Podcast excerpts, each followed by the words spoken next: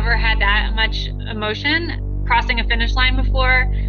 And coming down that, that stretch, I was like, I, I knew I had left it all out there. I knew I had.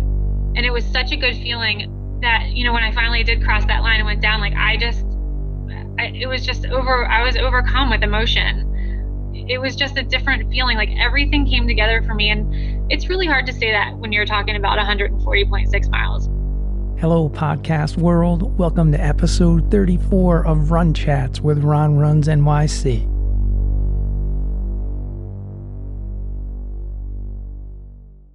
Stoked to share Jenny Cataldi's inspiring story. Art school teacher and badass mom by day, crushing tries and making age group podiums at world championship races on weekends.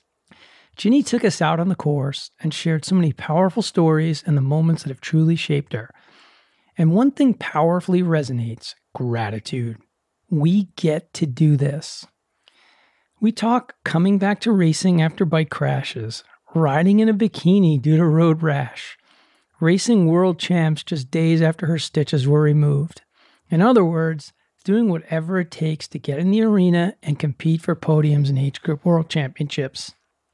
Her Kona Ironman lava field experiences, an amazing story of Pele offerings, metaphysical events, and a stranger she met on the course at her weakest moment, or did she?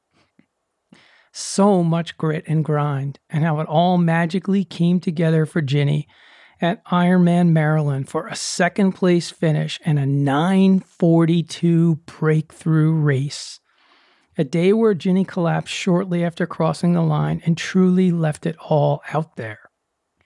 Jenny has the fire and passion to be the best, even when it comes to injuries. No doubt her story will inspire many, including her children. Jenny has such a deep passion for the sport and is all about gratitude and community. Honored she shared her story. Hope you all enjoy this convo as much as we did. So let's dive on in and take a listen.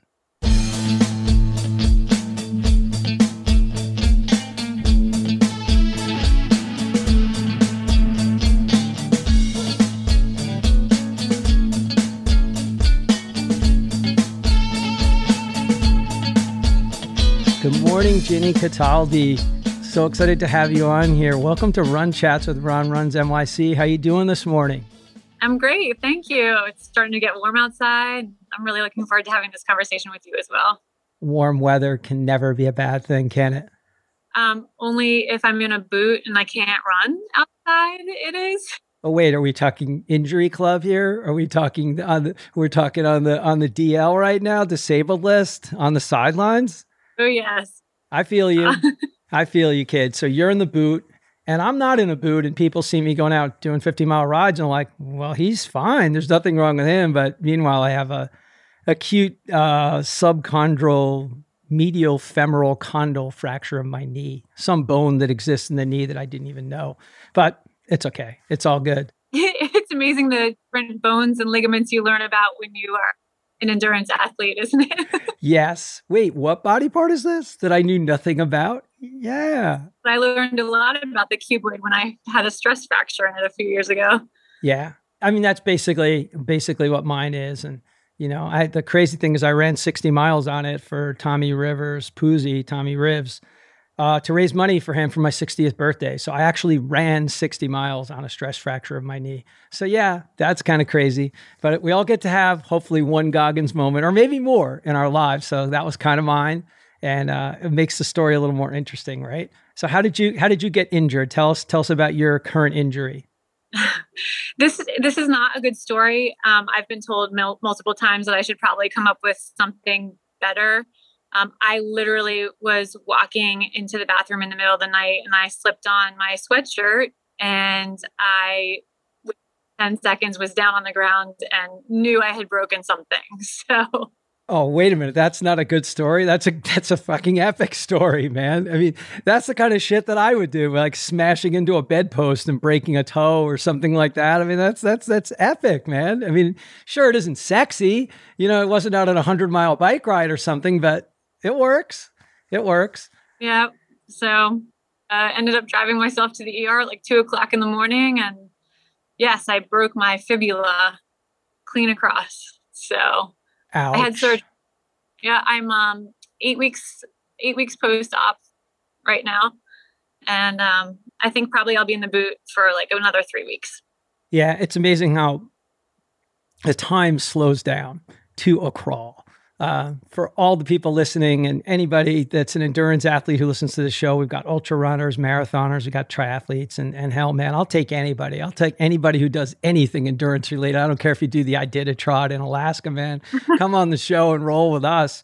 But uh, time slows down. I mean, I when my friends keep telling me, oh, man, you'll be back out there in no time. I'm like, fuck off. What are you talking about, man? This is like a three to six month injury. Stop telling me yeah, you'll be you heal faster than anybody, be back out there. Um, no, no, no. It's three. It's three months. Right. You know, stronger than you were before. I'm like, really? Yeah. I rode the bike for the other day and I almost died. Yeah. So. I feel you. And then if it wasn't enough, Jenny, if it wasn't enough in pandemic times when I'm like living on Milk Duds and Raisinets and God knows how many other kinds of candy that you cannot possibly consume. This is not a smart decision. But meanwhile, I'm living on candy and junk food. And now you take away all my running miles.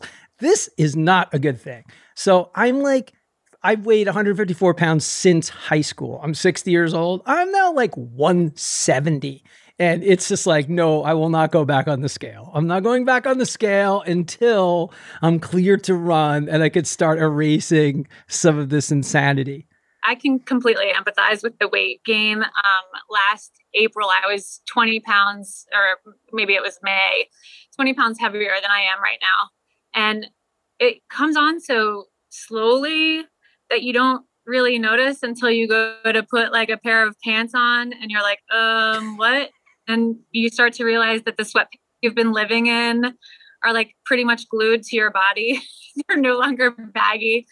Um, and in fact, I had done a podcast in the spring just talking about how the COVID um, pandemic was affecting um, me mentally.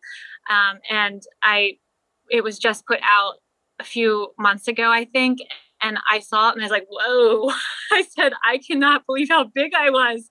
And, um, you know, he's like, I can delete it. And I was like, no, it's life. Like it happened. I'm not, I don't, I did that. So yeah, we, I took control of that, but it definitely is easier to put on than take off.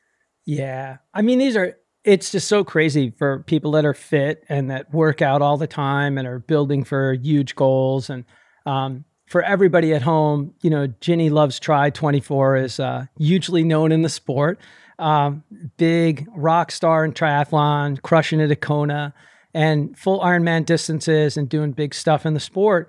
Um, when you're training like that and racing to get onto the greatest stage in the world and you're fit all the time, it's amazing how quickly it can get taken away from us. Uh, and I think... one of the things I know you're aware of, because, you know, it's one of the reasons I think I started following you was your hashtag, We Get to Do This.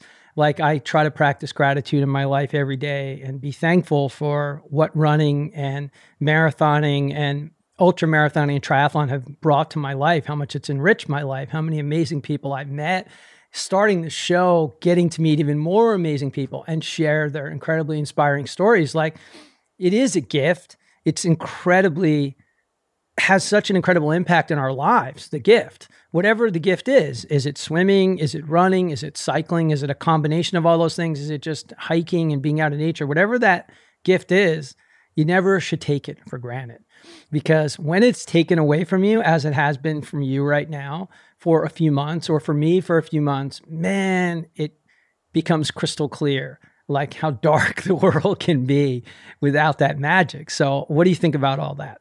Uh, I completely agree with that. I think um, it's interesting because I just did a post the other day about twenty minutes about how um, as an endurance athlete, I view twenty minutes as being like, uh, why even bother? You know, if you, if you see a twenty to thirty minute run um, on your, uh, you know, Training Peaks or whatever, you think, oh, this is, is it even worth, worth getting sweaty? And I was allowed to ride my bike for twenty minutes. On Sunday, and just the different perspective that you have when you look at that time, because a lot can happen in twenty minutes. a lot can happen in twenty minutes.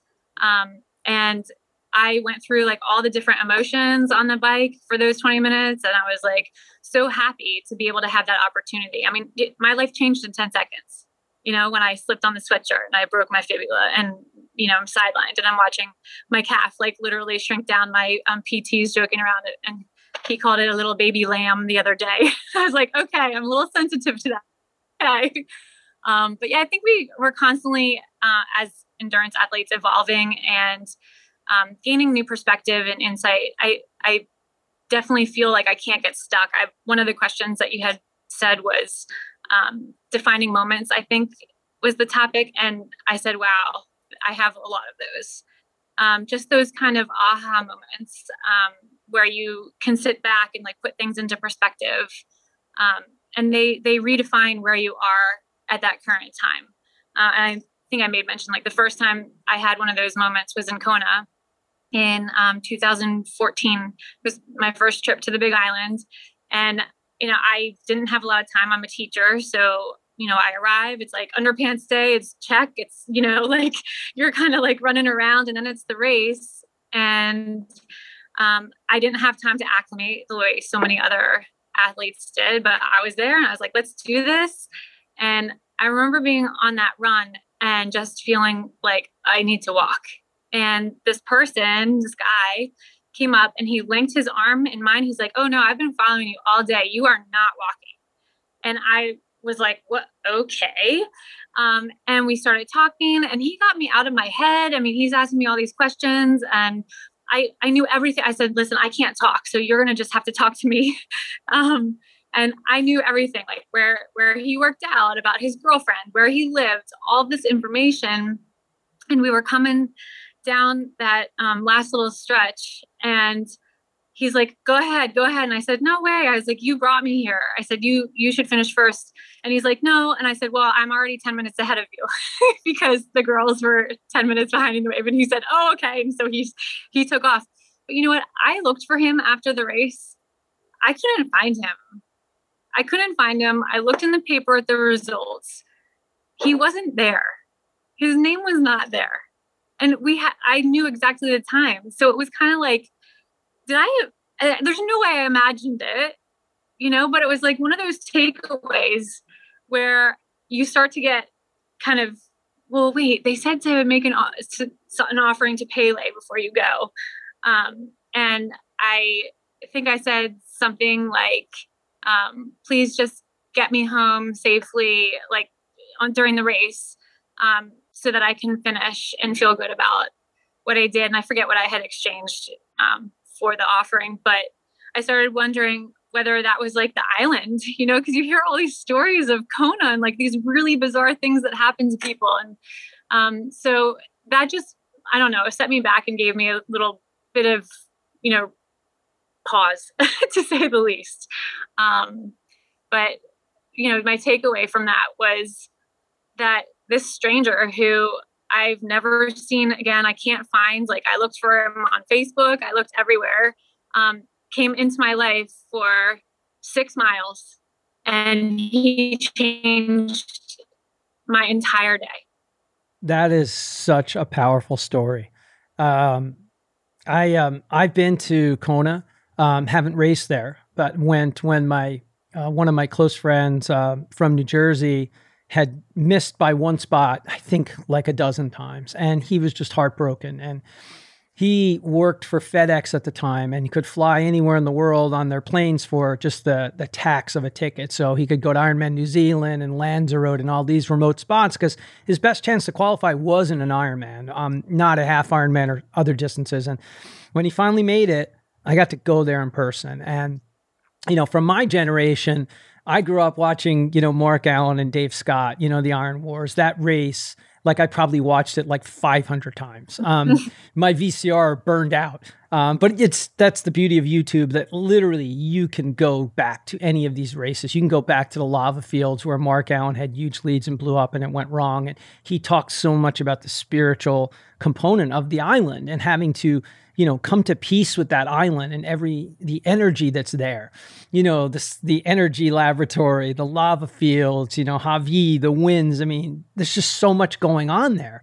It's a very like metaphysical place, and it's a very spiritual place. So, you know, in my mind, who knows if he actually was there? He, maybe he was, maybe he wasn't. And I have many, many ultra friends who've done hundred milers or longer who've had complete out-of-body experiences where they've seen their parents again or other loved ones they've lost, and and believe they've run huge distances, and maybe they did, maybe they didn't. Who is to say? I mean, if you did that much work and you couldn't find him, Maybe he, maybe he was just there at that moment when you needed him, but he really wasn't there. Um, and maybe he was, maybe he just jumped on the course and, and actually wasn't in the race. I mean, it's such a cool story, and I'm so thankful that you shared it. It's awesome.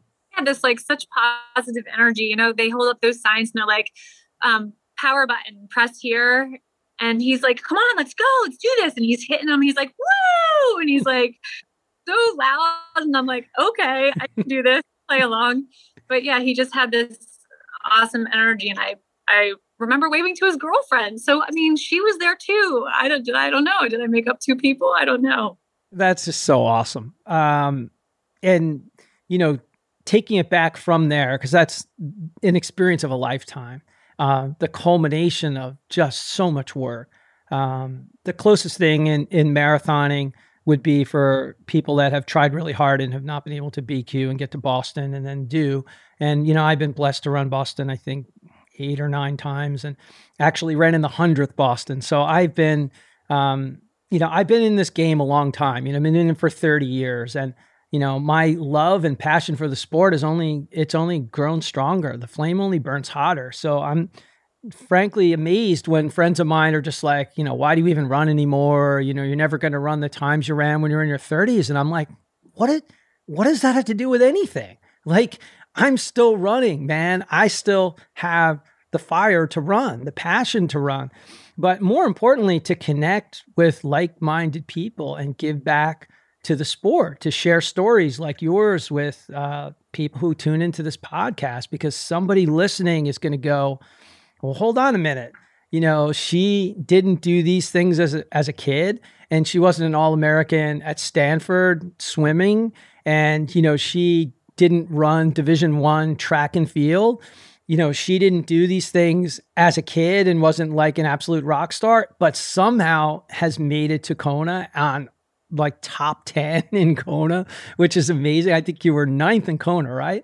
Like in your age group, it's like insane. And your, and your time was like ten, what, ten hours and forty minutes or something like that. Or, I mean, I took almost forty minutes off the, from the first time I had been there. So I think just, you know, having, like you said, the, all the different elements on the, on the island, the winds is like such a huge factor. So, um, but I will, I want to go back to what you said about Boston. Boston literally is the best race I've ever, and I'm I'm speaking from a triathlete. Boston was the most exciting experience that I've I've ever had doing a race, ever. I couldn't believe the crowd support and just um, it the sea of people. I mean, when you're coming down and you're looking out, like, and you just see thousand, like, I mean, so many people, and it's awesome to see everybody just like in their element, like, we're here, you know, and it, I don't know, it was, it was a very, very cool experience. I'm, I'm so happy that you have that enthusiasm for that event specifically, you know, when you're, when your life is really all about try, you know, for the most part. I mean, that's where you put your energy, you're competing, you know, trying to be one of the best in the world as an age grouper to compete in like national or even world championships. So I love that perspective, because Boston is so unique. It is like the Super Bowl of running for marathon runners. The people of Boston, along the towns, along that route, they treat every single runner that comes to their area, that comes out into their course, like they're heroes, like they're heroines, like they're badasses. the kids on the front lawn, the people out there waving flags and banners, just going postal. And it starts from Hopkinton and it just builds and builds and builds. And, you know, everybody, you know, talks about the obvious things like getting kisses at Wellesley and all, but like, to me, that's never been it. It's just, it's all the other stuff, man. It's like, I find and lock eyes with the people on the lawns and other places along the way. And it just sustains me. And I'm excited that you had such strong feelings about your Boston experience. So tell me, what was the most exciting, what you connected with the most, what made it feel so special as someone who's like hardcore into try and had that a chance to run Boston? What, what made it so special for you? There were so many different pieces. First of all, it's the most organized race in like ever. Um, getting on the school buses and I'm sitting next to somebody. I'm so nervous because I'm, th that was, that's been my only standalone marathon. Like I, to date, that's the only one I've ever done. And I'm sitting on this bus and everybody's like, oh, blah, blah, blah, talking about how many times they've done this race and like all this stuff. And I'm like, oh gosh, I'm so new at this. And at one point I looked over at the um, lady I was sitting next to and I was like, wow, we've been on this bus for a really long time. And she starts laughing. She's like, it's twenty-six miles. And I was like, oh, of course. Right. So, um, yeah, so that was funny. And then, you know, just getting off at the bus and how organized everything was with all the correct, like I knew exactly where to go and I didn't have anybody telling me where to go. It, it was just, it was awesome. It was really cool. Um, I think, you know, just that huge impact of seeing the waves of people and just all the support and, you know, even people, and this is similar in triathlon, like that you can get support from, from people on, on the course, like, hey, you're doing great. Or, you know, something like that. Um, you, maybe you did it this, the year I did it. It, it was so hot. It was so hot. And like the water, it, it was like unbelievable. So we're coming down and around and I, at this point I'm, I'm like, I'll take anything, you know? And there's this group of kids and they they're holding out icy pops. And I'm like, I'm taking an icy pop from a complete stranger. And I'm trusting that it's safe, you know? That was the best icy pop I've ever had in my entire life. It was orange. Epic. Um, it had to be orange, yeah, of course. It was orange. Um, but during that race, uh, another interesting thing, I was having a um, uh, plantar fascia issues going into the race. And I ended up actually tearing the central band of my plantar fascia at mile nine during the run. Um, I felt this huge pop. And I was like, oh, well, there it goes. And it hurt, but it kind of felt relief. But like, it didn't hurt badly enough for me to be like smart about it and think, yeah, I should probably not finish this. Because in my head, I was thinking, Jim, this may be the only time you ever get to run Boston. Like, you have to finish this. And so, you know, I didn't finish it well by my standards. Um, but I did finish it and coming down like the Sitco sign where everybody's like, oh, um, and just that last street, like to see just that finish, it was like, it was awesome. It was really, really awesome.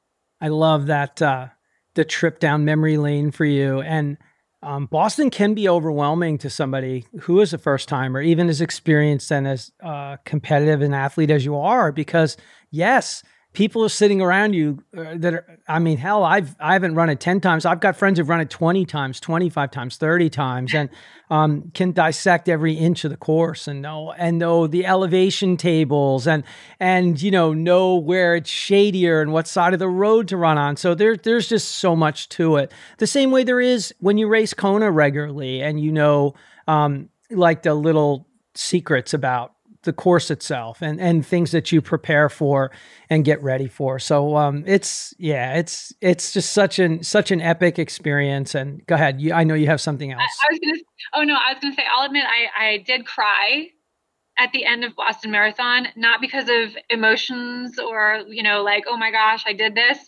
Um, more because I was being funneled by Alphabet to some street where I ended up hanging out with my little Mylar blanket, with the wind ripping down the alley. And I didn't know where my parents were, where the guy I was dating. I had no idea how I was going to find them. So, and you don't run with a cell, like I didn't run with a cell phone. I didn't have a phone. So I'm sitting there and I was like, just, oh my God, am I ever going to be found? How do I get out of this situation? I was freezing. Um, there was a group of people next to me who was like pounding a bottle of champagne. And the one guy, he's like, you look like you could use this. And, then, and he's like, take a swig. So like I take, yeah, eventually they let me use the phone and I was able to get in touch with people. But yeah, I thought that was the only part where I was way out of my element. Oh, it's, um, it's great stuff, man. Great memories. And yeah, that's, that's kind of part of Boston. That's the heart of Boston, is taking a popsicle from a stranger. It's connecting with the people along their lawns, along the, the stretches of the course that aren't quite as crowded, um, that kind of bring you back to life and revive you. Sure, everybody knows about Heartbreak and and all of the other famous areas of the course, but it's remarkable that you can run twenty-six miles and make four turns in a race. And you don't make the first turn until twenty-one miles. Until you don't make the first turn until the firehouse, for Christ's sakes, before you hit the four chain of Newton Hills um, and rock up and ascend and, and, you know, start to bomb down the hill into Cleveland Circle at the top of Boston College there at, uh, you know, twenty-one miles. So it's just, it's an epic course. It has the history Um, that will live forever. And it's, it's just really, there's something special. And I'm sad for you that you didn't get to have like your best race day and a, a true authentic race day where you were able to just like let it rip and, you know, be on the razor's edge and, and have that experience, but you could always go back. Um, it would be a sin for you not to go back and have that experience, because it, to me, it will only help your triathlon game. It will never hurt your triathlon game. It will only help your triathlon game. So that's a conversation for you and your coach, not for me and you, but it's just my two cents worth. I'm sixty. I've been around the block. I've, I've had the opportunity to do these races so many times, and, and to still be out there doing it and bringing it, it just brings me great joy. And, you know, you should share that joy with others. And Boston is the experience of a lifetime, and those crowds and those people could get you fired up, man. We ran in the monsoon. The year you're talking about was probably twenty seventeen. Yeah, I mean, the hot year. That's I mean, exactly yeah, I mean, I've run in, I've run in all of them, man. I mean, you know, I I go back to nineteen ninety-five was my was my first. So, you know, you you get a chance to have those experiences. You know, you just wouldn't miss it. And you know, I ran in the hundredth, which was forty thousand runners. And I got to run my fastest Boston that year. I ran two forty-one, and I was four hundredth out of like forty thousand runners. So I trained the way you would have trained for your first Kona. I trained the way any elite triathlete trains when they're getting a chance to compete in a world championships event, you know, whether it's a seventy point three or one forty point six. I mean, I trained like I was going to the fucking Olympics, you know, I just killed it. And to have that experience, it wasn't my fastest marathon, but it is by far my most memorable, because it just was an experience of a lifetime. And I'm sure that you still have this amazing feeling for Boston, even though you tore your plantar fascia um, at nine miles, no less. You know, it's not like it happened, you know, with like five K to go. You know, you had seventeen miles to go. Yeah. You know, no no big deal, N B D, like we'll figure this shit out.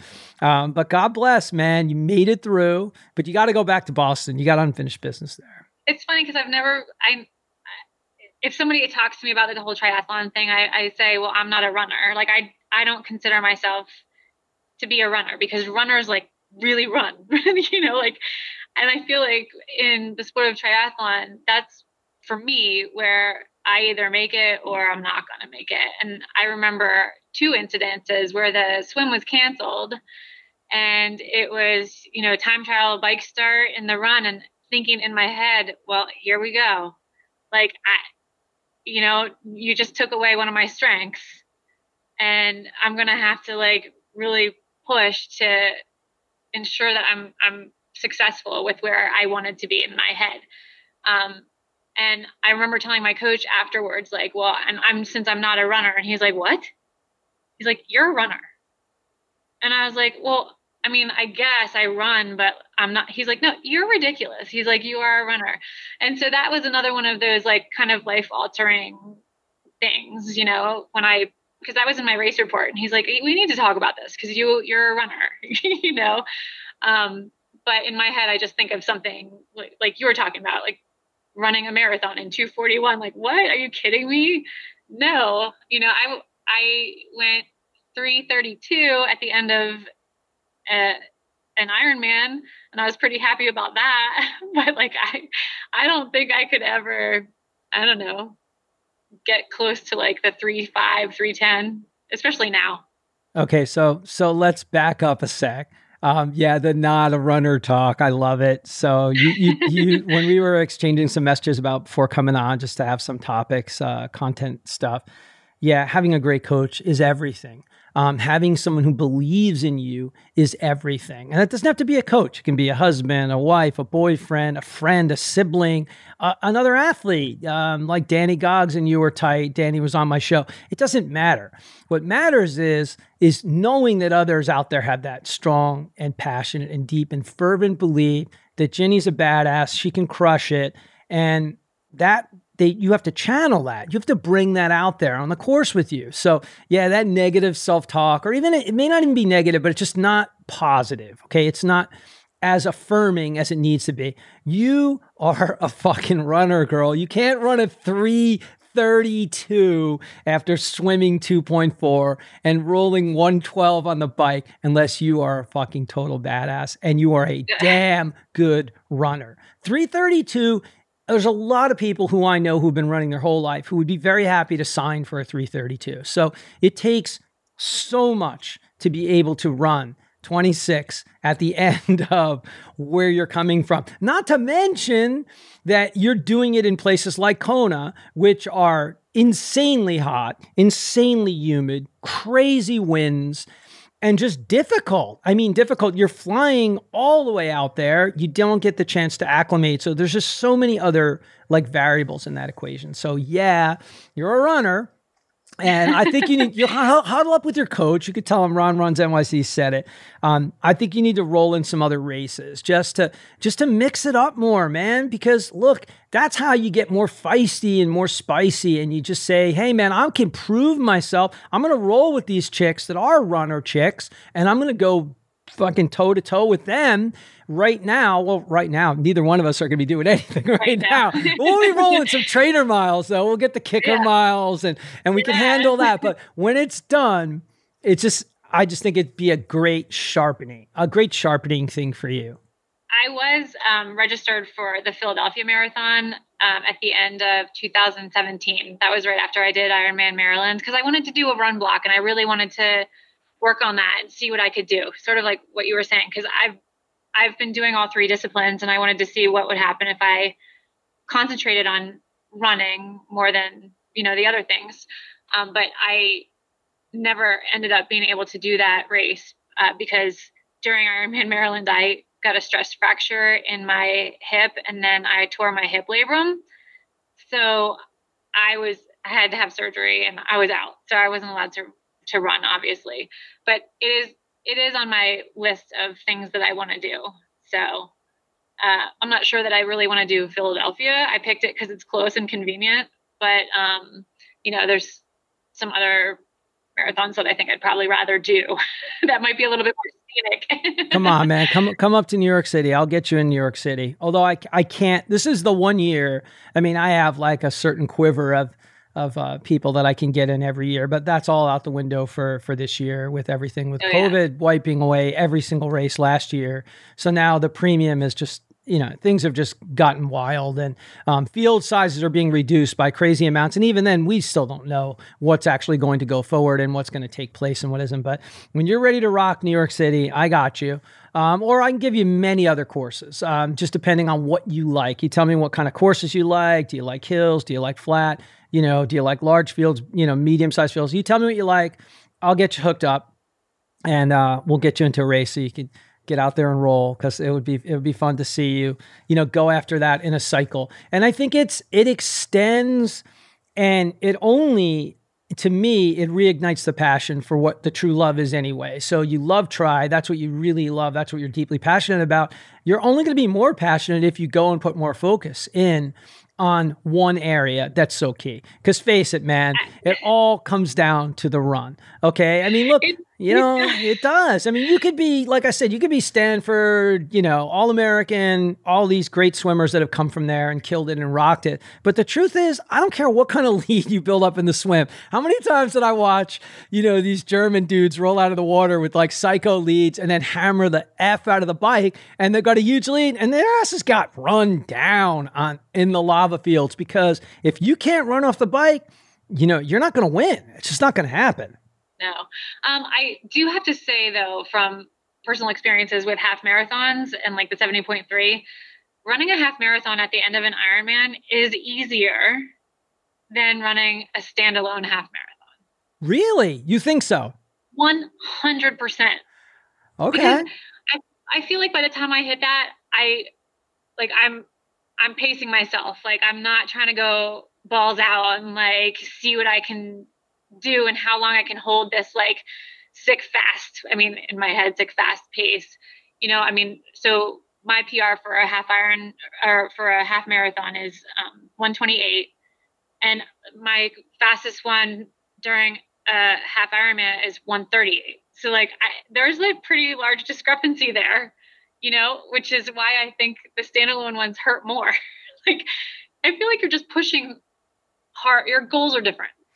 I don't think, see, what is your coach? I don't think that's a big discrepancy, but again, I'm not in the tri world, you know, like I was, you know, twenty years ago, but I'm going to, I'm going to get back into it. So to me, that delta doesn't sound that big, ten minutes, because you know, you had to swim one point two and you, and I'm sure you're mashing on the bike hard. I mean, you're not holding back on the bike fifty-six miles. You're, you're freaking mauling the bike. So I don't know, that, that delta doesn't sound that big to me. But again, this is your life. That's your world. And you also, your coach, you guys have a lot of experience there. So I, I can't speak to that.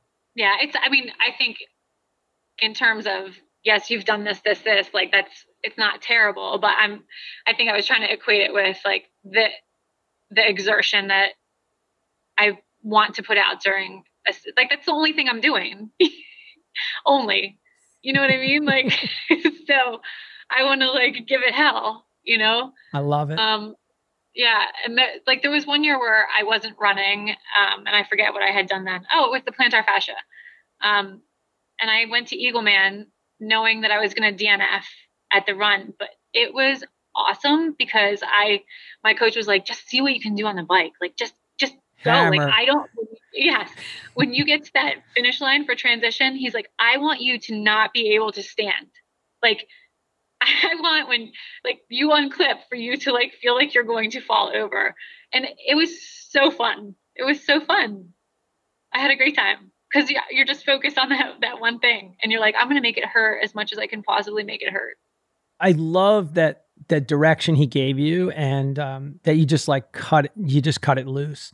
Because there's very few times when you're doing a race like that where you re- will ever have that experience, because no matter what we do, we're always holding back to some degree. The longer the race goes, our brain will always hold back. Um, and I've had the pleasure of speaking with some great ultra marathoners that have come on my show that are one hundred mile, run one hundred miles and even longer. And it's amazing. Or I know friends who've run twenty-four hours and done twenty-four hours on a track. Imagine running twenty-four hours on a track, running around in circles for twenty-four hours. Give me a loaded pistol and I will shoot myself. Tell me to run twenty-four hours. I'm, I'll try anything to see if I can break myself. It's just fun. I, I mean, it may not sound fun to anybody else, but it's fun to me.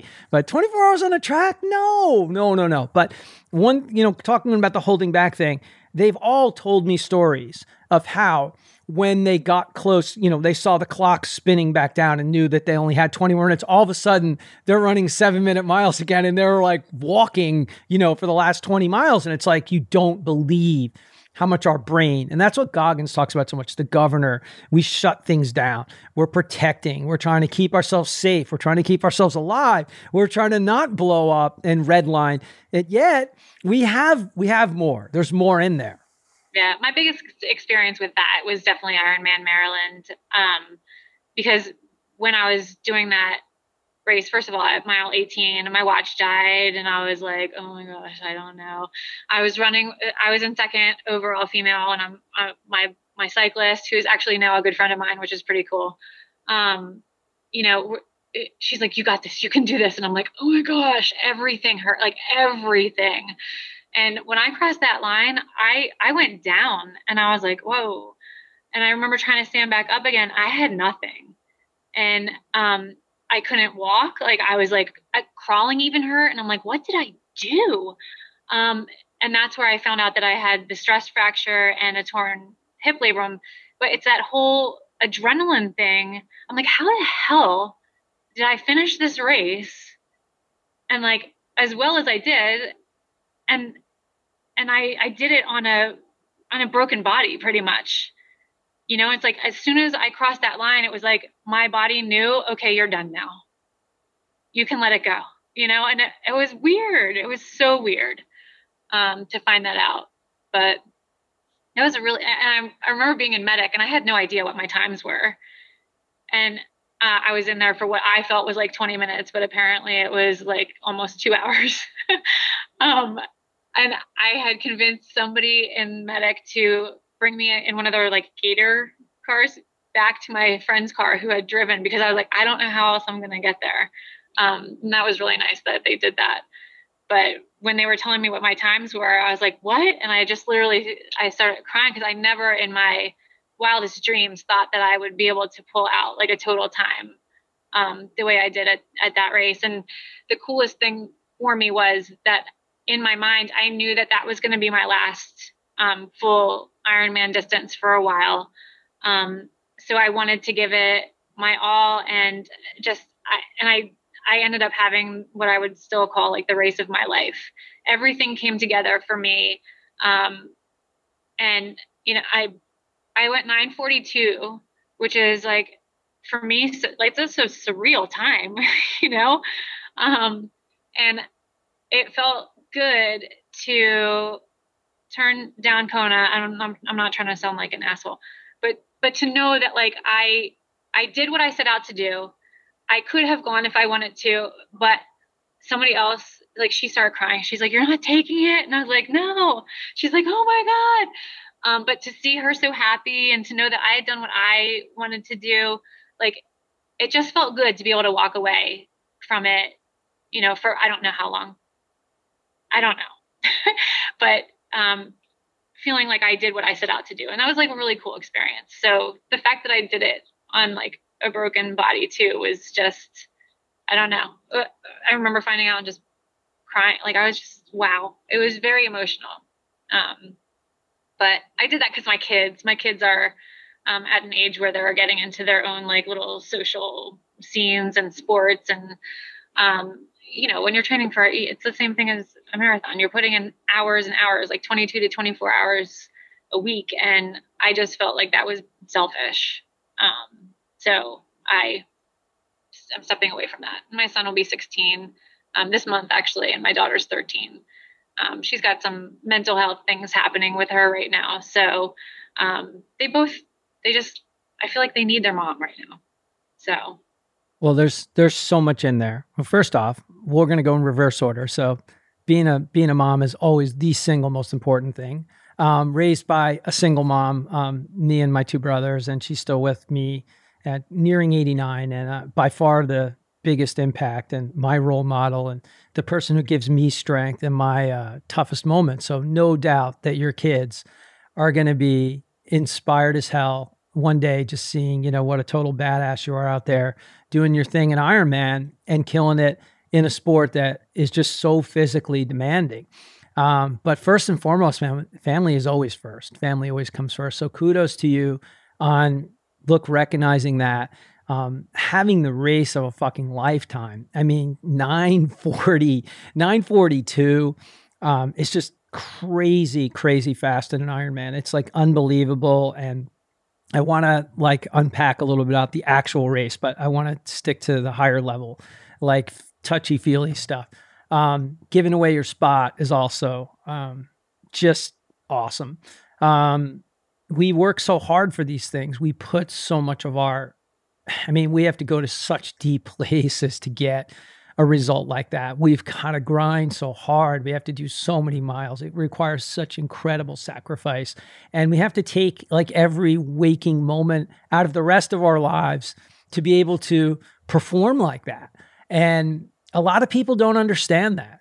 Um, some people might think it's selfish. It's not selfish. Um, to me, and one of the reasons I started this pod is like, it's, it allows us to be the best at everything else we do. We can be the best mom. We can be the best dad. We can be the best business partner, the best brother, husband, wife, whatever you just put best in, we become the best version of all of those other things because of all of that work, because of all of that sacrifice, because you're driven to succeed, to to get to that like highest top, to push yourself to the highest level.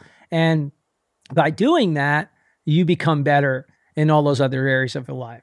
But sometimes we do have to call a timeout. We do have to take a break because we're beating our bodies up, or we went so deep into that reservoir to get to that nine forty-two. We went so damn deep that we're literally not even able to move, you know, coming across the line, and we got to be wheeled off into the tent. And we think it's twenty minutes and it's two hours. I mean, it just, it makes me smile because like, if you haven't been there, then you just don't, you don't know. And that that's not being judgmental, man. It just, I live to put myself into those moments. I live to try to find like where that edge is, to see how far I can take stuff myself. Other people think I'm off my rocker. They think I'm nuts. That's fine. You know, Goggins talks about it all the time. The more the rest of your people who don't get you think you're fucking crazy and you've lost it, then the more you know you're being your authentic self. And I always know when I'm down that rabbit hole and I'm going in deep, I know if all my fake pretender friends are all like starting to check out, I'm like, I'm onto something, baby. This is, this is where I need to be. Get into it more. Dig in, embrace. But um, there's just so much there. So I love it all. And, um, but the family stuff aside about the race, you know, take me out there, you know, go through it, each of them, the swim, the bike, and the run that day. Cause that's your, that's your epic day. That's your magic day. So I, I want to yeah. go through the swim, bike, and the run. Talk to me about it. All right. Um, well, uh, for swim start, I knew I wanted to be up towards um, the front. And I was standing with some people that I know. Um, I, I internalized my nervousness. Um, and I, in the sense that like I, you, if you saw me, you would think I was very calm and collected. Um, and I can hold conversations. I'm not like one of those people who like puts their blinders on and music and like, just like hypes themselves up. I'm not, I'm not that person. Um, I like to be joking around until I hit that water. Um, it just, that's what makes me feel better. um, so I uh, knew going into the water that I wanted to swim to the outside so I could try to get past people who might have gone in a little bit earlier than they should have. Um, and I felt, I felt great in the water, and my sighting was on. And um, so uh, Ironman Maryland is a two loop thing. And what they had done was put like a timing, not a mat, obviously, but a strip above the water so that when you came around on your first loop, it would check you in, and then you went in your second. Because I think in the past they had stories of people cheating, so oh, which is unbelievable. No. Like, I don't know why you would even want to do a full distance Ironman if you're going to cheat, but whatever. That's a whole different topic. Um, and when I came out of the water and I saw that I had swam a, a one oh one, I was like, okay, this is great, because it was in it was in the chop tank. Like I, I just did that. Um, And transition went very smoothly. Um, you know, everything, I got back, I got out onto the bike and I felt great. I, there was, I didn't see very many people until I started my, my second loop around. And it's so fun. I have this friend named Bob, and he was out there racing, and he, he always makes me smile when he tells this story, just cause it's so cute. Like, He, he's like, oh, and then all of a sudden you go flying by me, like on your second lap, like I'm standing still. Um, and like that, like, I remember him yelling like, go Jenny. And you know, that kind of stuff is kind of what, what keeps you going. And I, I remember looking down at my um, computer, and I was where I was supposed to be with my output uh, for watts average. Um, but I started to do the math. in my head with the time and where I was. And I was like, holy crap, please let me do this. Please let me be able to do this. And as I got closer, I was like, I'm going to do this. I am, I am going to do this. And, um, I did. I, I, what was my bike time? I want to say five twenty-two. I, I don't remember what it was, but it was over twenty-two mile per hour average. And like, stop, stop, time yeah. out. Over twenty-two miles an hour, complete insanity. And also reverse stop, one oh one swim, more insanity. Back in my triathlon days, I couldn't swim one point two miles in one oh one. Okay, so it's two point four miles, one oh one. Okay, twenty-two miles per hour, one hundred twelve miles on the bike. Okay, I've had a couple of trainer rides on my kicker, and I'm averaging a little over twenty on some of the twenty-five, thirty mile an hour ones, and I'm like dripping sweat like some animal, and I'm dying. And those are like twenty-five or thirty mile rides. That's like twenty. That's not oh, one hundred twelve miles, twenty-two. Complete madness, total insanity. Okay, continue on. Go.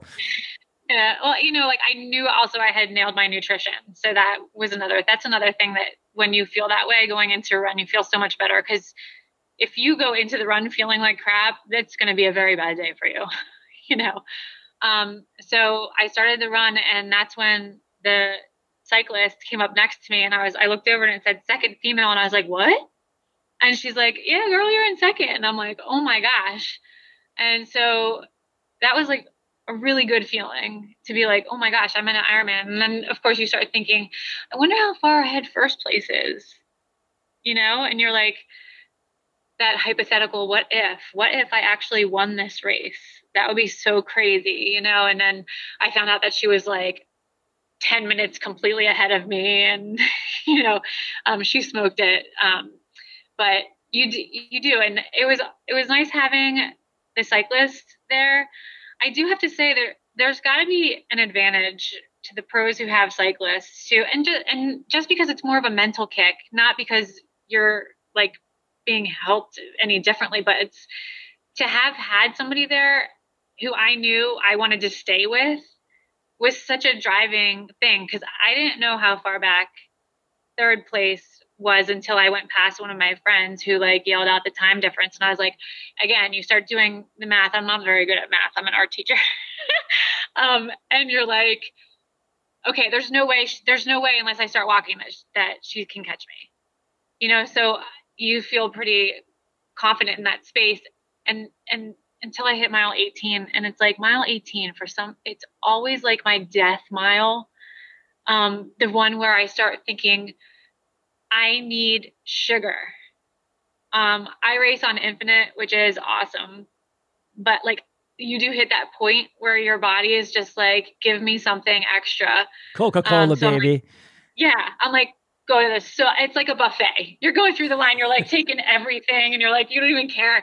You're like dumping Gatorade on your face. And like, it's, you know, it's a scene. Um, but they, they send you up these cobblestones three times, like literally it's a hill with uneven cobblestones, which is like really, really smart for the end of a, an Ironman, right? You're like, please don't twist an ankle, and you're up. And, um, let's try to break these people. Yeah. Yeah. I think the cool thing about it was, as I was going up, I saw my friend Matt Hahn coming in to finish, and I heard them call his name. So it gave me like that, okay, if I can come up and down and be right where he was, I'm so close. Like I can, I just heard them say his name. Um, and so coming back down, it's like you said, you find this new renewed, like pep. Like, I don't know where that comes from. I don't know how it happens. Um, but even in the pictures, like I see from the running where you're like, ooh, like all hunched over and your body is like folding to like, you're coming down that finish line, and it's like, you're, you're up, and you're just, you know, have such a different vibe. You're like, yeah, I can do this all day. Yeah. Right. Um, but coming down and seeing that red carpet, and like knowing that it was light, knowing that, and you know, the cyclist I was with, her name's Courtney. She's like, this is where I leave you, you know? And I was like, wow, I just, I can't believe I did that. And I've never had that much um, emotion crossing a finish line before. And it was like coming down that, that stretch, I was like, I, in my head, and I didn't know where I was, obviously, with times or anything like that.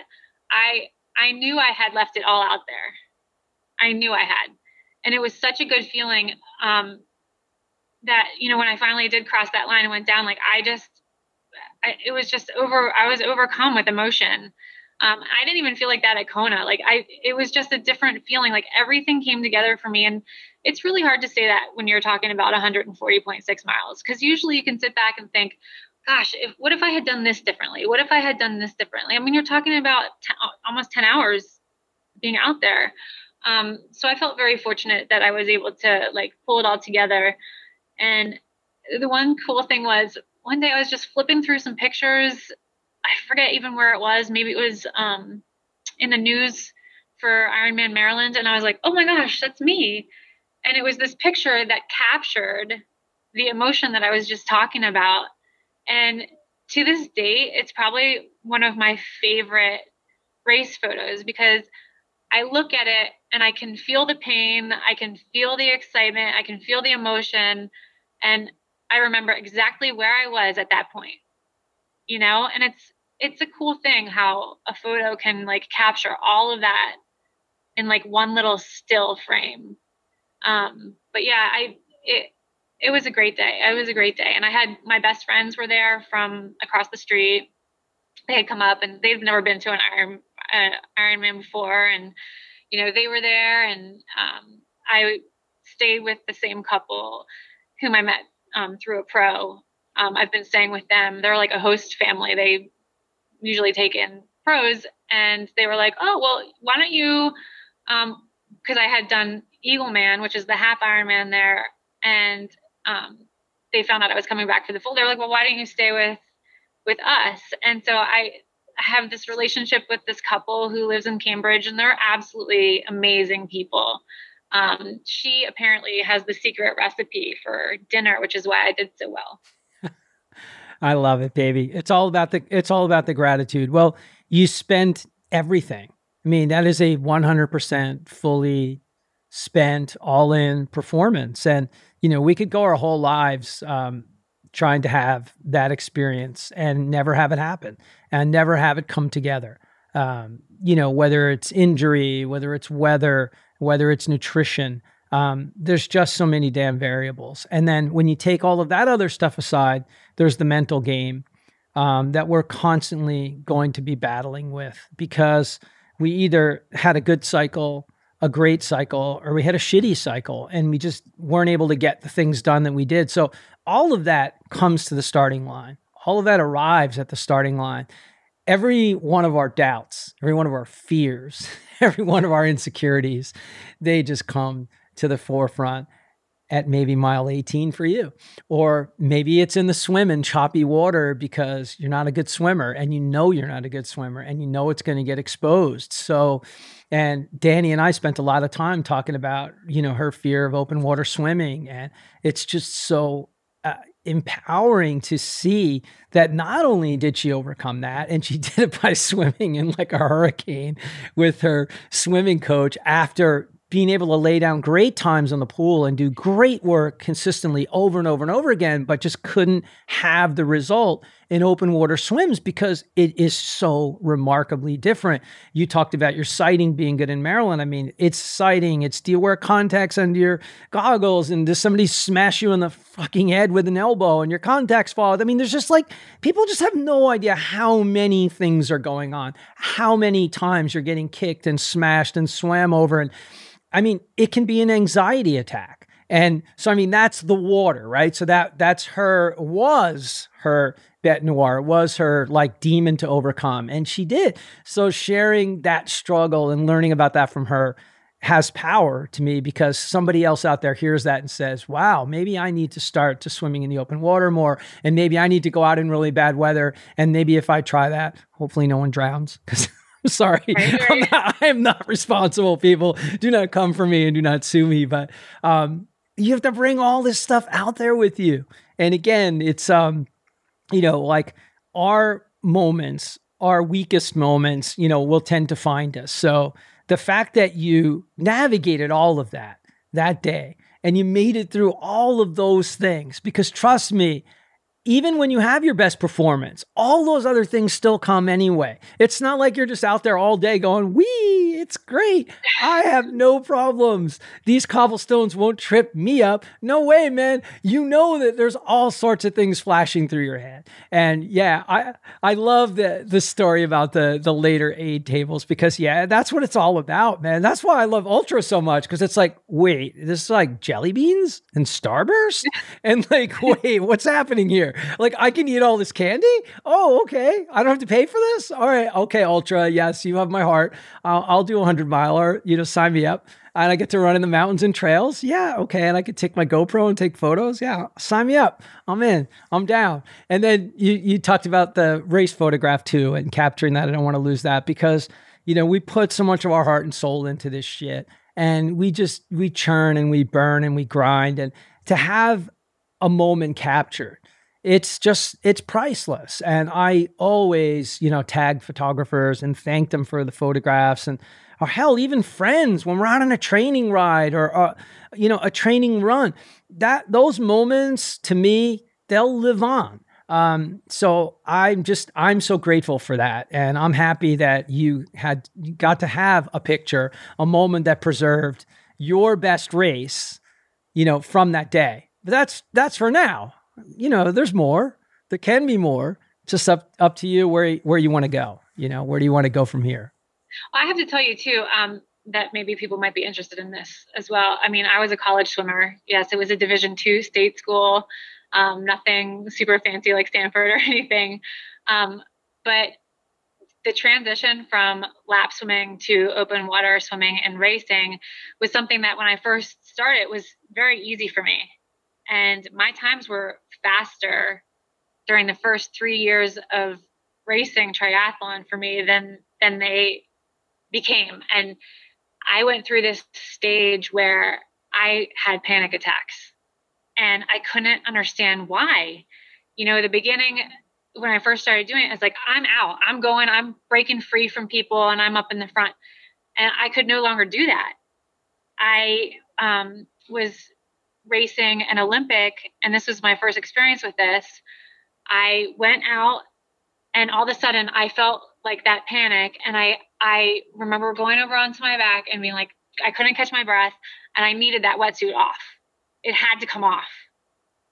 And uh, they came over to me in the kayak and I was like freaking out and they're like, they unzipped it and they're like, are you, you okay? I'm like, I, I, they pulled me into a boat. And with my pole socks, they were like, you're done. And I was like, wow, I just D N F'd my first race in the swim. And um, I remember, this is a side note, but I remember standing out there in my little Mylar blanket again, as one of my friends was coming in and he like looks at me and I think he was trying to figure out like, how the hell did I finish the race already? And he was just getting out of the swim. And I'm like, no, dude, I didn't, I didn't finish it.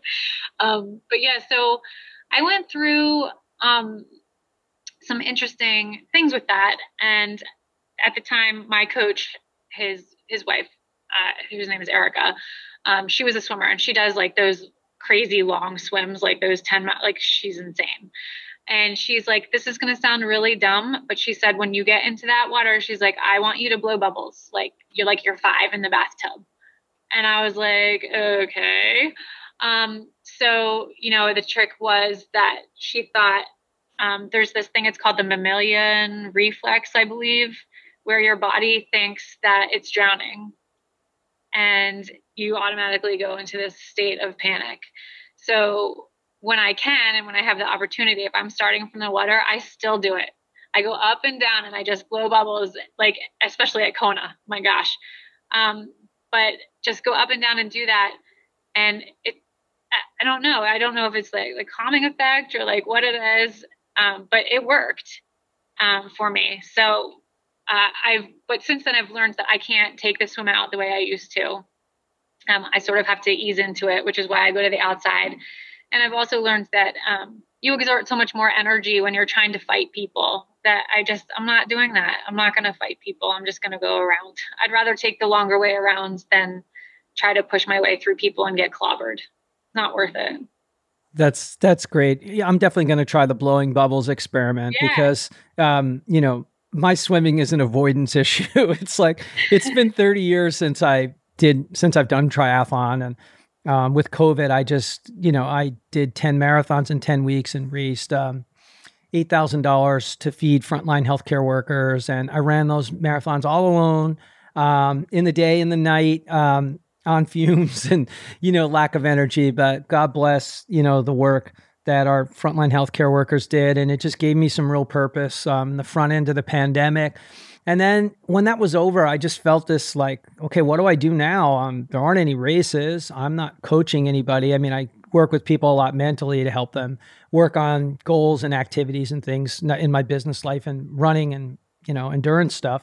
Um, but I was like, what am I going to do? And then I just was like, I know what I'll do. I'll break my bike out of retirement. I haven't done a triathlon since I'm thirty. I'm like, I'll break the trek out of retirement. So my twenty some odd year old bike and I started rolling the miles, and, you know, it just felt great. And, um, that was when Tommy Rivers Puzey got diagnosed, and I'm a big fan of Tommy Rivs, and, um, got the hat on, got the shirts on, and, um, just started, um, riding a lot of miles for him, raising money for charity. And um, started to feel like, hey, man, um, Ironman was unfinished business. I got to seventy point three, um, was doing pretty well despite being the worst swimmer in the history of triathlon. And when I saw, oh, no, no, no, no, no, no, no, no, no, Jenny. If I could even find, because there are no electronic times when you were racing in your thirties and you're as old as me, okay, which is probably a good thing, okay, but if I can find any paper times of what some of my swim times were, you won't believe them, neither will Danny or any of my other triathlon friends, but despite as bad as I was in the swim and getting out of the water like last every single time, the experience of like mowing down everybody on the bike in front of you, because you really shouldn't be that far back because you're not that unathletic. But when you can't swim, you can't swim, or when you're so bad at it. Um, so I would just roll over people like bowling pins on the bike and then run them down on the run. And I would just feel great because I finished so strongly, and it was an amazing experience, but I never got the opportunity and was to Kona, saw my friend race there, was on a Leahy drive. I biked most of the bike course with him. We rode out to Javi. He made me swim the whole course, okay? Like yeah. literally because of him, I tore my rotator cuff and my shoulder. Oh, no. Yeah, because look, look, my swim stroke isn't, I mean, it's not actually horrible. Like people who've seen me swim are like, no, no, your swim stroke is fine. It's just, my breathing is inc- like I can breathe. I actually know how to breathe on both sides, but like it is, it is panic. It's anxiety. Like I can slow myself down in running to crazy slow speeds, but I can also rip. You know what I mean? But with yeah, yeah, swimming, yeah. it's like no matter how slow and patient I try to make my stroke, I feel like I'm still not breathing right. Like I'm not getting enough air. So it's all breathing related and anxiety and relaxation related. And once I figured that out, then triathlon is going to be, it's going to be fun. And I will do exactly what you said. I will go to the far outside. I'll swim the longest distance. I don't care if I had a half mile on, and I don't care if I'm last, as long as I meet the qualifying time to get out of that water and get a chance to roll one twelve and run twenty-six point two, because I can't leave this earth without doing an Ironman. I can't, I can't, it has to happen. So yeah, I think Danny and her husband, Ray, do a triathlon camp. And um, I talked about maybe doing like a live show out there, which would be really fun to help promote their camp. So I might have to get, uh, might have to get you to come to that camp, and then you guys can just film me and make fun of me and just absolutely just have an absolute rip roaring laugh at. I would never my, make fun of you. I want people, I like people making fun of me, man. It's, it cracks, first off, it cracks me up, and I'm an easy target. So no, number one, that's, that's super fun. Um, but yeah, look, man, it's all about not being afraid to face your fears in life, man. If you know you suck at something, you got to call yourself on it, right? And you're trying to say you're not good at running, that's way over the line, okay? We got to real, we got to rein that in for sure. But me saying I'm bad at swimming, that's okay, you know? But it doesn't mean that it's okay to have that mindset. It's not okay, because we all know that we can destruct our own, you know, chance of success. Um, so basically, like if I keep telling myself I'm the worst swimmer in the history of mankind, it's almost like a self-fulfilling prophecy. Somewhere along right. the way, you have to come up with a different narrative. And you're not going to start saying, I'm a badass, I can swim. I'm like, Jenny, I could swim one hour and two point four miles. No, but you got to come up with something else. Like, you know, I'm going to get more comfortable in the water. Like, I got to figure that out because, man, it's a tangled web. Because even during my injury, and I have a chance to swim at a pool at Chelsea Piers, I don't even go. I don't even go, Jenny, because it's just like, oh, man, I got to go swim. And it's only thirty minutes in my own lane. And I'm still, you know, it's like the avoidance thing. You know, it's like, you know. Do you have a pair of those shorts, the like, I do. Short. I do. Okay. I have Roka. I have, because um, I have a connection with Roka. I get um, sponsorship stuff, and I know you have all kinds of codes and gear stuff and hookups as well.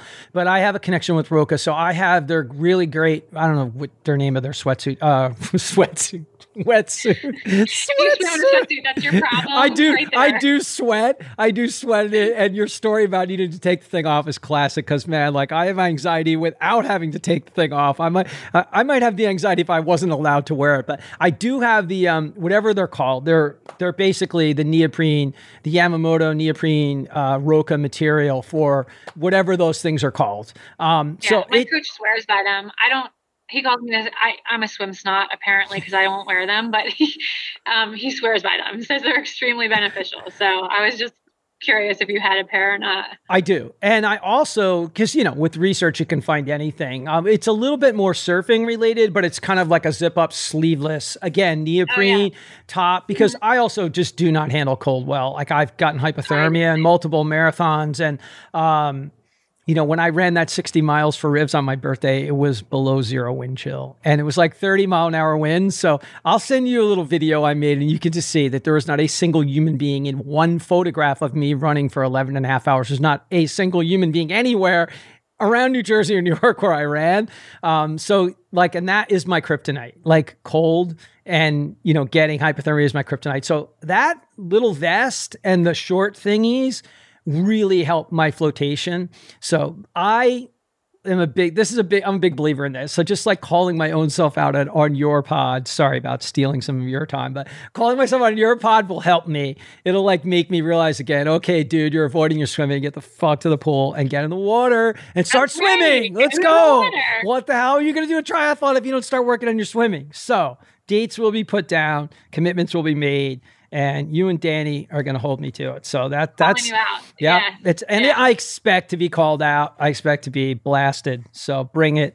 Um, this way, this way we do we do that. And how to work my girl Danny into the convo, since she was so instrumental in getting you on the show with me. So um, I have some other things for you. Um, some kind of quick questions in and out, if you're if you're good with that. Um, okay. So pain cave versus road ride. Pain cave. Treadmill, road, or trail for a long run? Trail. Favorite mantra? We get to do this. Yeah. Uh, darkest hole you've ever dug out of in a race, and how did you do it? It would have had to be the, the Kona race. Um, but probably not that first time with the story I was telling you about. Probably the second time I was there. Um, I was at mile six, and I literally started, I just put my head down and I put my hand on my knees, and I said to myself, and I don't say this to myself, I can't do this. Like that, that came into my head. I can't do this. And I just stood there, like leaned over, and, um, you know, I, I had a friend who just so happened to be there, and he's like, what are you doing? And I was like, I can't do this. I can't do this. And he's like, are you kidding me? You can do this. And it was like, well, but I, I was like, but I feel, and he's like, get go. He's like, let's go. Um, so, you know, honestly, if I didn't have him there, I don't know where I would have ended up. Um, but I, I didn't walk again, but that was, that was a really tough spot. And I remember thinking, my gosh, you know, I came all this way. How am I not gonna, gonna finish it? Um, wow. That just reminded me of something else though. I might have to switch my answer. You can. I was, I was at, um, it was Vegas World Championships in two thousand eleven or twelve. I can't remember.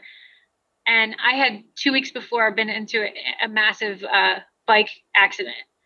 And it was like my last long ride, uh, before the race. Um, I had, I was covered in road rash. I didn't have skin on my fingertips. I had stitches in my elbow. Um, I was out of the count for a good, you know, six or seven days. Like when I finally did get back on the bike, I was riding my bike in a bikini because of all the road rash. Like Lord knows what people actually thought, you know, and I'm like stuff wrapped around my arms so that I can go into aero. Um, running hurt so badly. Um, but yeah, that, that race I hadn't swam cause I had stitches. Um, so, you know, I mean, we're talking like two weeks, stitches came out like right before I went out there. So the first time I even swam was like a legal practice swim, like the day before. Um, and going in that water, I had a panic attack. And I remember doing the backstroke, like the breaststroke on my back, and seeing all the other waves of caps come by me and just thinking, Jenny, just get to the bike. Just get to the bike. You'll be good once you get to the bike. And that bike was hard. It it was hard. It was hot. Um, and when I had about twenty miles to go, my D I two died. And so like at that point, all I could really do was laugh at myself because on the flats, you can't go fast. And on the climbs, you're like struggling to go anywhere. So I finally got into the run and they ran out of water. It was like one hundred thirteen degrees and they ran out of water. And I, I cry. That's like, I cried legitimately, like wailing, like sobbing cry. I still remember like being like, oh, like, like, and I didn't care. I didn't care. Um, that was a three loop. I think it was horrible. Um, But at one point I was just walking with like this guy, I don't even, he didn't even speak a lick of English, but he had ice and he handed me the cup and it was like, he gave me a couple ice cubes, but I, I that was literally the worst experience that I've ever had. But that was where I said, I've come all this way. Um, and my parents were there and I'm like, I have to finish. My parents came out here. Like I can't let my parents down. Um, but yeah, that was the worst. That was terrible. How do you run out of water at a race? That is, that's just unbelievable. Um, I'm cringing and I'm just, I'm in the moment with you, man, because man, we have some shit happen to us out there and you oh, just, yeah. you know, for all the work that we do leading up, you just never think that some of these things can happen and yet they do. And, you know, certainly nobody means to to mess with, you know, your day, my day, or anybody else's day, but it just, it happens, man. It's the universe. And, oh, yeah. you know, there's people who would, you know, flip out, lose their shit and just D N F. And there's other people, you know, like you that figure out a way to just, just keep going. And, you know, maybe that was the blessing that day that your parents were there, because if they weren't there, who knows, maybe you couldn't have leaned on that thought, you know, like I got to finish, you know, I gotta, I gotta get this done because, and, you know, like at the end of the day, you know, there is, there is not going to be a magic ending on a story like that. There just isn't. Um, yeah. yeah well, you don't, you can't, you can't, you can't race without, you know, without hydration. It doesn't work. No, no. I had a friend there and I saw her gaining on me. Um, and I was like, you know what, I'll just walk until she catches up and then we can finish together. Well, I'll finish with her. And I was like, wait a minute. She started like a half hour after I did. I am not letting her finish with me. Like I have to finish. Like, so you have like the twofold thing going there, but yeah, that was, that was probably the worst experience I've had on a race course. And the competitiveness in you, um, it's so obvious. Like, where do you think the fire, the energy, the passion, where do you think that energy, drive, passion, and fire, where do you think it comes from? I don't know if it has like anything to do with, you know, wanting to be, I, I, well, it has to, I, I, I always feel like I want to be the best I can possibly be at anything that I do. Um, I don't, I, I don't, the big joke is like, I don't go into anything half-assed. Um, when I do it, I do it. Um, and you know, like, look what I did with my ankle. Like, I don't mess around. Yes, I broke it clean across.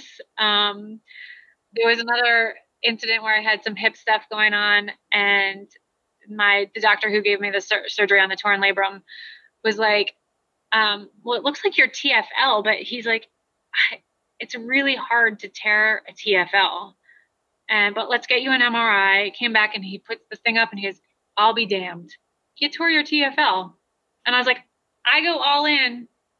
And so it's kind of my joke. Like I, um, when I make up my mind to do something, I want to do it to the best of my ability. Um, it doesn't have to do with like anybody necessarily around me. It just has to do with like my internal expectations.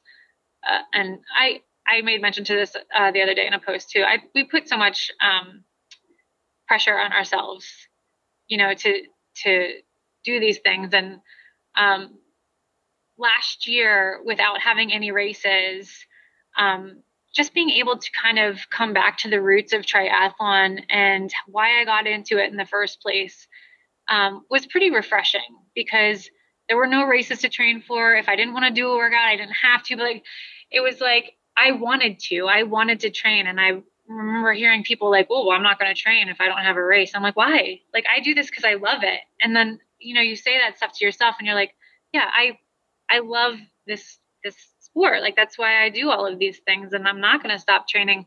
Um, but it was nice to not have that pressure, um, and to learn how to take it away.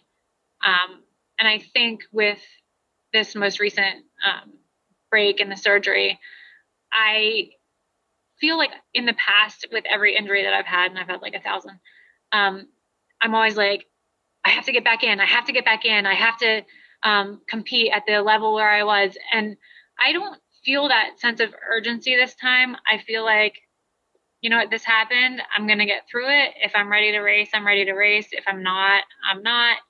And I'm just going to take it as it comes, instead of putting this pressure on myself to try to get be back out there and like, you know, drop, drop down. Like I, I said, I, I rode my bike for twenty minutes and my heart rate was ridiculous. Uh, it said, um, my, I was a negative five performance. And I was like, oh, wow. Negative five. I don't think I've ever seen that before. Um, but it, you know, it's, it's a bit humbling to see how quickly, I mean, what I've been sidelined for since January twenty-eighth, how, how quickly it just go, it goes, you know? That's okay. That's kind of crazy, because January twenty-ninth was my birthday, and that's the day that I did the sixty mile run. So, um, and I ran on a stress fracture. I ran sixty miles on a stress fracture. So, um, that's wild. I mean, where our dates are like completely intertwined. Yeah. So we, we have the exact same amount of time of truly being like out of it, um, sidelined, you know, for real. Um, and, you know, like I'm only now just starting to walk normally, and I, and it's still not truly nor- normal. We don't just think about that saying to walk normally. Just think about that. Yeah. Like it's bizarre, but I still consciously will not walk off the curb walking my dog and land on my right leg. I won't. So like my friends are like, aren't you dying to run? I'm like, mm, believe it or not, no, I've made it thirty years in my life without a major injury. I have gone thirty years. It's pretty amazing. Um, and I was a college baseball player, so I didn't do all the running stuff and, you know, swimming, biking, any of that. I came to it much later in life. Uh, the appreciation is there, but you know, I know the same way you're talking about, I'll know when I'm ready to run, even though I have the best damn sports doc around, who was my last guest, and his pod dropped today. And it was mad fun having him on as a fourteen times Ironman and thirty-five times marathoner, and dude who's on like Good Morning America and Today's Show and like famous doctor. Um, I'll know. And you'll know, like, I don't need an M R I to confirm that that bone and stress fracture is fully healed. I don't need it. I know when I can walk normally off that curb with my dog and not feel like it's okay to go down the steps and put normal weight on both sides. I'll know that it's now okay to say I'm ready to try and take a run. Um, but I'm just so damn thankful. Oh, I love it. Oh yeah. Yeah. We'll get a screenshot of that. I, I before.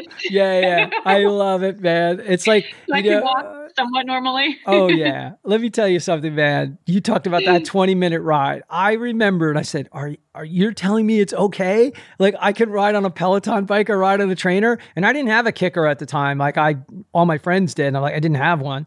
And I had ordered a new Trek Madone, and it took, I don't know, three and a half, four months to come in. And, you know, I was just like, you know what? I need to be able to ride in my living room, and my bike isn't there right now because it's in my car from the last ride we did up at Harriman State Park. But, um, you know, as cool as Zwift is and as cool as it is to be able to, you know, get on there and put on whatever it is you like. You want to watch old Ironmans, you want to watch Boston Marathons, whatever you want to throw up on the T V while you're grinding on the trainer is one thing, but um, twenty minutes that twenty minute ride for you. I remember my first ride. I remember, and we're on the same timetable. I remember feeling like, oh my God, my knee's okay. It doesn't hurt to pedal the bicycle.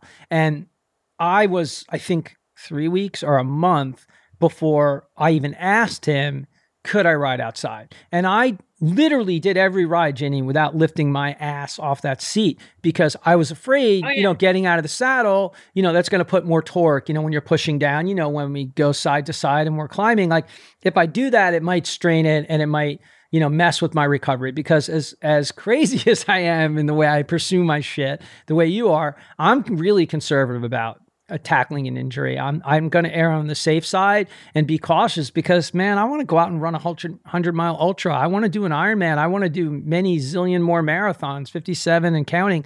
Like I want to be ready to get after it. But when my body is fully healed, so good for you that you're also thinking the same way.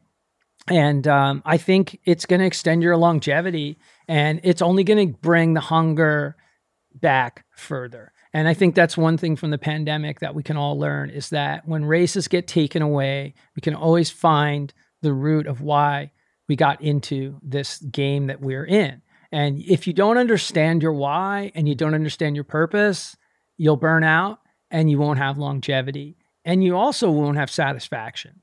So um, whatever that purpose is, I tell people all the time, you got to figure that shit out. You need to understand why you're out there. You're not out there to qualify for the Boston Marathon. You're not out there to qualify to go to Kona. That is not your purpose. That is not your why. That is not why you get out of bed at four thirty in the morning. That's not why you grind and do the miles and swim and bike and do this shit. You have to have a deeper purpose. And you, if you don't understand it, you're never going to get the most out of what you're doing and you're never going to be fulfilled.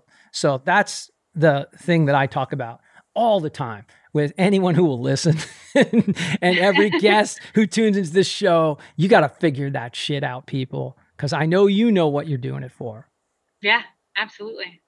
So um, I want to ask something about your kids um, based on particularly their ages. So my son is graduated from college now, and um, I had the pleasure of coaching all those baseball travel teams. And, you know, that was a wild dynamic and all, you know, being the dad and, you know, all of that stuff, but it was amazing. Those times were incredible. And his mom was uh, an amazing runner and I coached her. She's a two fifty-three marathoner and, um, we're, um, we're like amazingly good friends. And we got divorced a really long time ago. He was, I think, about two or three years old at the time, and he's twenty-three years old now. So it's twenty, you know, twenty years have passed, which is remarkable.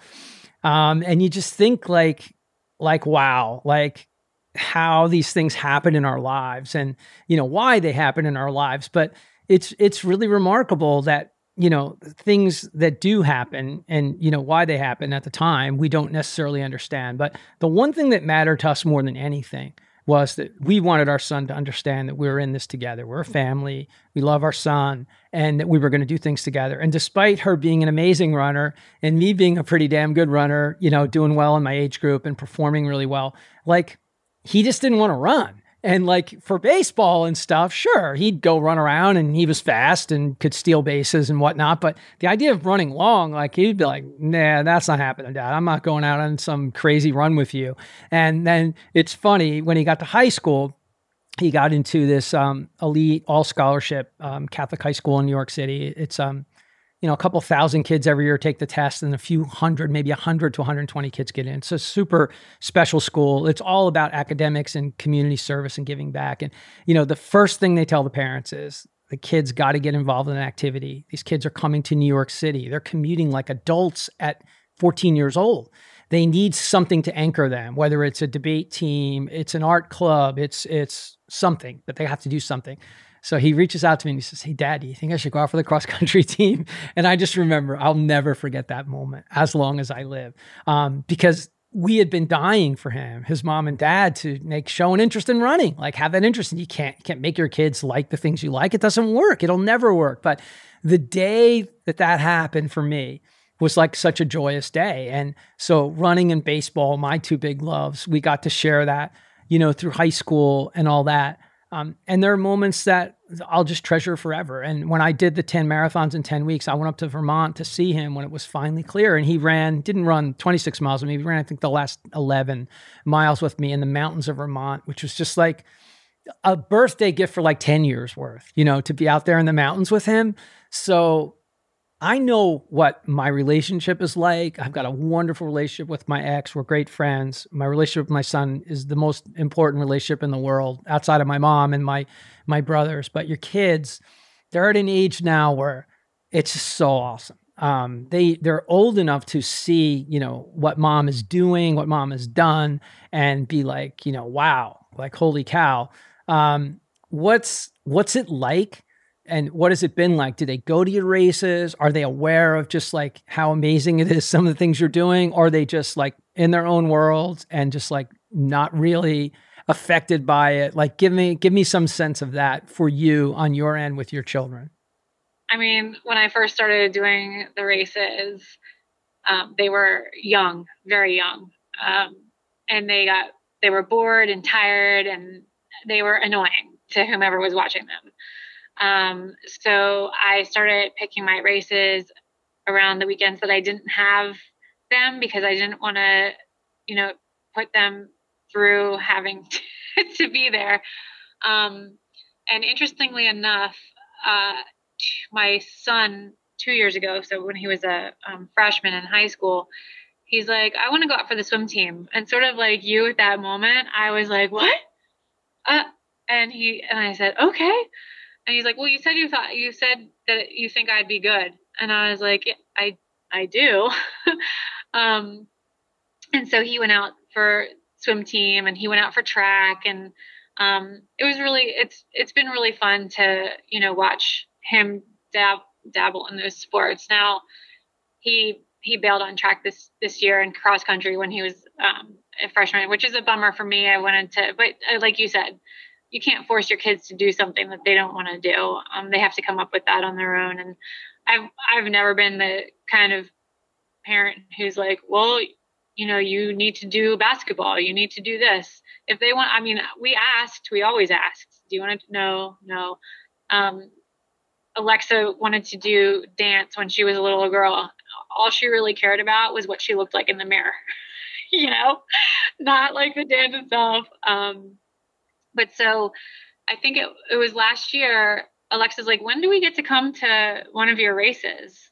And I was like, you want to come? And my son was like, his name's Gavin. He's like, yeah, we want to go. And I was like, well, you could have told me. Like, I, so um, hopefully this year something will, will line up where I'll be able to get them to come. I, I feel that since they haven't been to a race in such a long time, um, that they don't fully grasp what it's like, and how many people are out there on the course, and, you know, how it all really comes together. I, I don't think that they have a full understanding or appreciation for, you know, tr- truly how far a half Ironman is, or truly how far an Ironman is. You know, my, my son, t- to try to put in perspective, he's like, well, we swam, you know, whatever X. I go, oh, I was like, guess what I swam today, or whatever, just to kind of give him. And he's like, whoa, just to kind of put it in perspective. But still, I don't, I don't think they fully, um, you know, grasp it. So I'm excited that they want to come.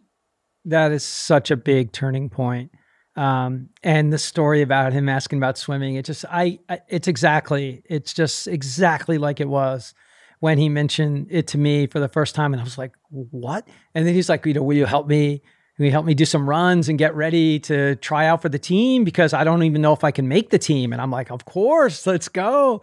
And we lived in Bayonne, New Jersey at the time. And we started the Bayonne Running Club. I just made it up, you know, and then got kids from the town and kids that I coached on baseball whose moms had always said, oh, would you help my son run a little more? And I just like put it out there, you know, like, hey, you guys want to join us for some runs? And it was such a fun, fun time and fun energy. And um, ironically, um, as he got to his junior year, and he was a very good baseball player. You know, he just got bored with when he wasn't pitching, they weren't playing him in the outfield or letting him catch or other things, which is a very common thing when a kid's a good pitcher, they just want him to pitch.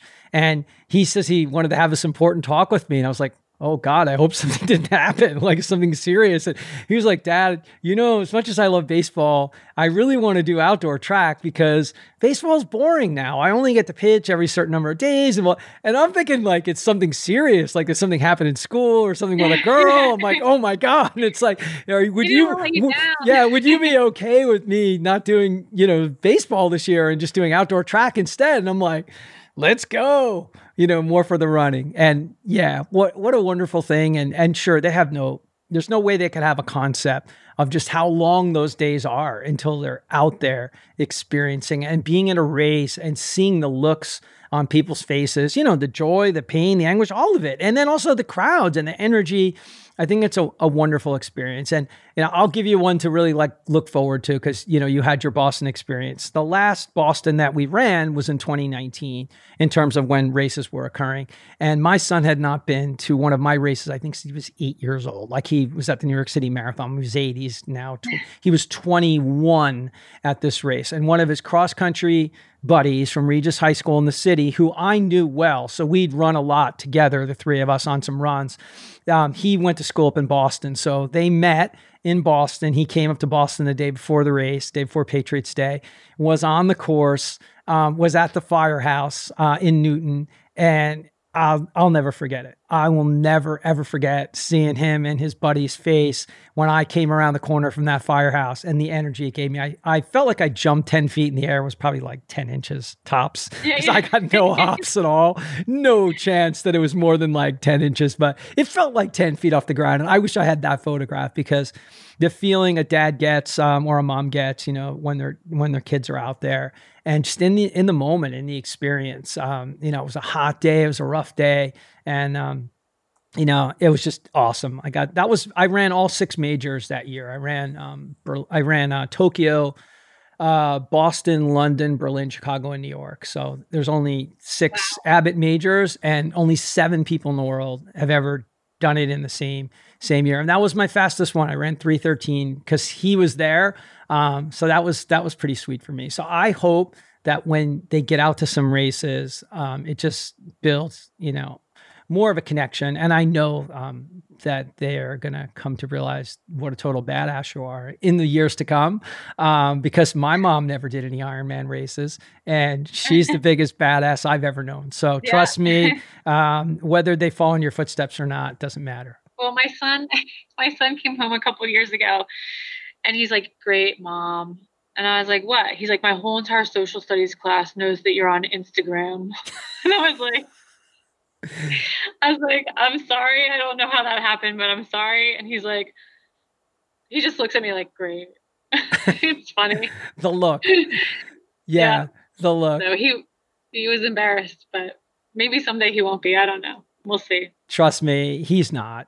Uh, he might be embarrassed by that because we can't put ourselves back in time, in that time capsule yeah. to be a seventh grader again. Wouldn't it be fun if we could? Um, I can't no, even imagine. You know, no, no, no. I, I wouldn't. I wouldn't trade my my time, the time that I grew up in, and how things were for anything. Um, it's just it's just a different world. Um, our parents just let us go to the park all day, and we came back after dark, and we weren't expected to come back before after dark because if we did, then we weren't having a good day uh, because that was our job, was to go out and play all day. And man, we were good at it. Um, you know, oh, yeah. When we got tired of football or baseball, it was like crazy running games and chase games and, you know, imaginary games and, you know, climbing roofs and doing all kinds of other things that, you know, could have risked our lives, but we made it, you know, we're here. So it's, it's all good, man. And I just have to say, it's been such a blast chatting with you. I had so much fun, uh, learning about your experiences and, um, just awesome things that have gone down, you know, in your tri history, race history at Maryland and Kona and Boston and just all of it. You know, it's been super fun. And before we roll out, I just wanted to ask if there's anything that we didn't get a chance to cover today or touch on for you that might be upcoming, you know, you know, and top of mind for you. I think we've touched on everything. So I'm all set. Yeah. Cool. Cool. Well, listen, thank you so much for uh, spending time with me and sharing so many awesome and inspiring stories. I know it's going to be a big hit with everybody who listens to the show. So thanks so much for coming on, Jenny. Well, thank you so much for having me. I enjoyed talking to you as well. Okay. Well, we always sign off with keep lacing them up, everybody. Keep getting out the door. Peace out. And always remember to stay in the fight. Wow, that was so much fun. I'm so grateful for Jenny for coming on Run Chats and sharing her super inspiring story. She's so passionate about our sport, and she has so much grit, and she's such a fierce competitor. Yet she has gratitude for everybody in the sport, and she's all about community. And she is so authentic, and I think there's no doubt that's what's led her to building just a huge following on Instagram. And it's just so well-deserved.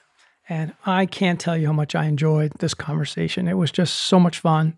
And uh, it was just really enjoyable. And I have no doubt it's going to inspire a lot of folks out there to get moving, to try to fight back from an injury, to maybe overcome some fears in open water, learning that Jenny, who swam a one oh one and an Ironman swim, you know, could be battling some of those same things that many of us do. So I really appreciate her sharing the highs and lows and so many uh, different experiences with us along the way. And if you're enjoying the podcast and want to show your support, please write a brief review on Apple Podcasts. It only takes a minute and will really help us and new listeners to discover our show. I appreciate everyone who takes that step and shares our podcast on Instagram stories, Facebook, et cetera. Thank you all so much for being part of the Run Chats journey. Thank you, Jenny, for bringing so much to this episode and show. And as I say at the end of every episode, keep lacing them up, my friends. Keep getting out the door. And always remember to stay in the fight. Peace out, my friends. Talk soon.